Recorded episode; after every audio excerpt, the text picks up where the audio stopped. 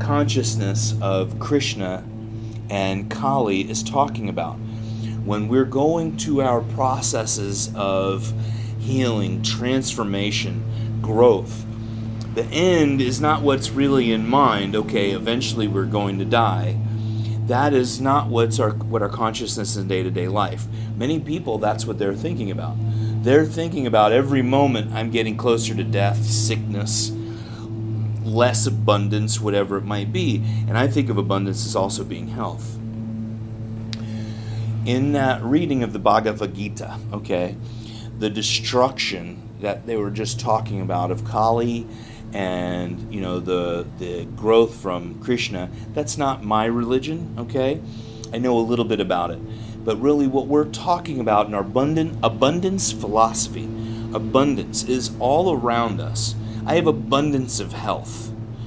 My friend Arno Bernier, he's, he said, uh, I have a, a, a symptom is an island of discomfort in a giant ocean of wellness very often we spend a lot of time on that little bit of discomfort, that tiny little drop in the giant ocean. When we really think about how life, love, happiness, joy, all these things that are within us that are that are really the abundant part of life, very often we get stuck on the, the least abundant part of us because it becomes a top mind of our consciousness.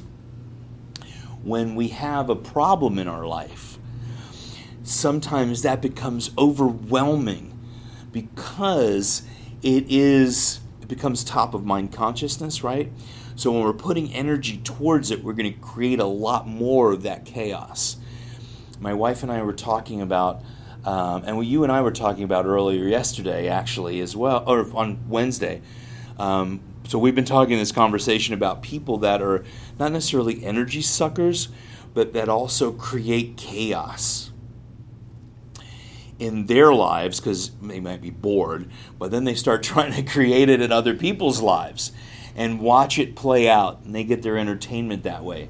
And some people don't even consciously do it. They have no idea they're really doing it, but that's who they are. It's how they live their lives and labeling those things too for ourselves and being able to put them out of our lives is very important and being able to recognize it and there i have to say there's even been times where um, i have myself realized things are going so easily and you know something must be wrong we call it upper limiting there's a book called The Big Leap, and that's what that guy was really talking about. And he was saying upper limiting. It's a perfect term when everything is so great, we've reached our upper limit.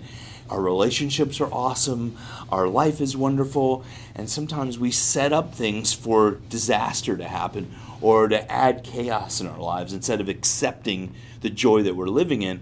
And I have found myself sometimes in myself doing things like, why? Why would I just do that? And adding chaos into my life. I do so much less of it now because I'm able to label it and label the people that bring it into my life. Because usually it was bringing someone in that was chaotic, and sometimes we label them as, you know, a project, or I can help them, or I can fix them, or I can do something to them. Even as a chiropractor, I can't fix anybody. I move the bone, your innate spirit does the healing. I can't fix you. I can help you heal yourself. That's the important thing to realize. So I have labeled those people, those energy suckers myself. I attract a lot less of them now in life, but I label it and put them out. Okay? So another thing when we talked about earlier, your, your issue you're dealing with, and it's not always now we have a little chaos outside. The guys mowing the lawn. It's been two weeks. I'm glad they're here mowing the lawn. Maybe it's three weeks the uh, giving things up. I don't know if you're a religious person anyway. Doesn't you don't have to be necessarily religious, but in a spiritual book that you rely on or that you give faith to in any way whatsoever, I choose the the the Bible, New Testament and Old Testament, a letter, whatever it might be. Put that in the book. Give a prayer to it and say, I give this up you know, to God. I give this up to a higher power. You guide me of what what's next to do. I give it up right now. You guide all the people involved with this right now and let this play out the way it's meant to be. I'm done. Right? Because what you were telling me before, there are people on this side say don't do this and this one says do that and the other one says don't do this doing his thing. So being stuck as the yo-yo is a very difficult place to be. That's the past already getting to our future, we have to be more present. We can't be present when we're thinking about the past. So, to move on and be more of ourselves and create more abundance, we have to let those things go that are keeping us from being abundant. Even though they're checks, they're money, they're people maybe trying to take money from us. Some want to give it to us, some don't want to give it to us, whatever it might be. I'm saying, I give this up right now. I'm moving forward do what's right for you in your practices of prayer, but giving your innate self, your body, your mind, of saying, here's my barrier. Now I create that. I've drawn a line in the sand. I'm stepping forward, I'm transcending it. So that is one of the practices I do. I got that from my friend Jim Sigafoose, who's one of the great mentors in chiropractic. He was one of my mentors when he passed since about 2007, I believe, six or something. And he passed a couple of years ago. And his original story was he was being sued by somebody, and uh, you know it got chaotic, and it took him out of service. And he put it in the Bible, did his prayer, and put it off, and it just disappeared everything changed from people banging on his door to serve him and, and affecting him in practice and in life and everything else. He slammed it in the Bible and said, I give this up to God. And that power changed it. Sid Williams, who was the founder of Life University, another one of my mentors through Dynamic Essentials, where I'm a speaker there, uh, he had told a story when he was young in practice and he and his wife he was working hard and struggling, and a repossession person came and picked up his old Cadillac. And this old Cadillac was a piece of junk. There was rust in the Cadillac, there was a window broken, and you know, whatever. But that was his Cadillac, and that was his thing. And he went out there, declared, You are not taking this vehicle, you are not doing this, and whatever it was. And he gave it up to God. And the man left that car, which a repossessed person will not leave a car behind. He left it up. He, and they left the vehicle. I, I'm pretty sure I remember the story properly. And then it just changed. Everything changed. His abundance changed in life. Everything changed in how he functioned. He got more prosperous because he declared, I ain't going down no more. Right? That was from Rocky. I ain't going down no more. Just cut my eye. I can do it. Right? A lot of people, and that's the, the vast abundance of people on earth, would say, All right, this is my lot in life. Right? What happened to Lot's wife?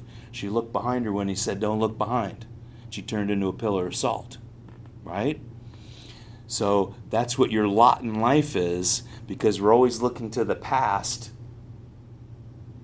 to determine our future, we get we get out of present time consciousness. Does that make sense to everybody? So that power of just saying, okay, I'm looking forward. I am right here, right now. I am powerful and I'm standing up for myself. I ain't going down no more. right? I love Rocky. I used to listen to when I was taking my board exams. I used to listen to Eye of the Tiger when we're right when we started. Say, all I hear is yeah, that's it. You hear the Rocky theme song, and I did it with my buddy Lou. And what we did, we listened to it before and after, and then we drank Crown Royal when we were oh, done. yes, because we celebrated. We celebrated our hard work. We didn't drink a lot, actually, just had a little sip. We did hard work all day long, and you know what? We celebrated. So for celebration too, look, I ain't going down no more. I did my hard work. I'm proud of myself and I'm going to celebrate the moment. That's power for ourselves, right? How does that feel? Feels good. It feels good. It feels good, right? Of course. It feels good. I'm celebrating this weekend. I'm celebrating today. Every moment's a celebration. Feel good? I'm celebrating. We have a lot to celebrate. We have a lot to celebrate. Everything. Woke up this morning. I put on my shoes. I couldn't find one sock. I found a sock. I was said, "Woohoo! I got two socks. I'm celebrating two socks." I doubt it. Hey, they do. They actually do. Good gravy. I mean, two socks they match. I have a lot to celebrate. I have a lot to celebrate. Right? And there are no holes in my socks. You got holes in your jeans, but you probably bought them that way. Why do we pay for destruction? hey, because they're cool, right? Ventilation is what we call That's it. That's right. So today is filled with abundance, with joy, with love, with happiness and celebration. Feel good? Yeah. Amen. Yeah. Thank you, thank you, thank you. All right, I'm going to stop this one. Does anybody have a comment? Anything you want to say? Okay.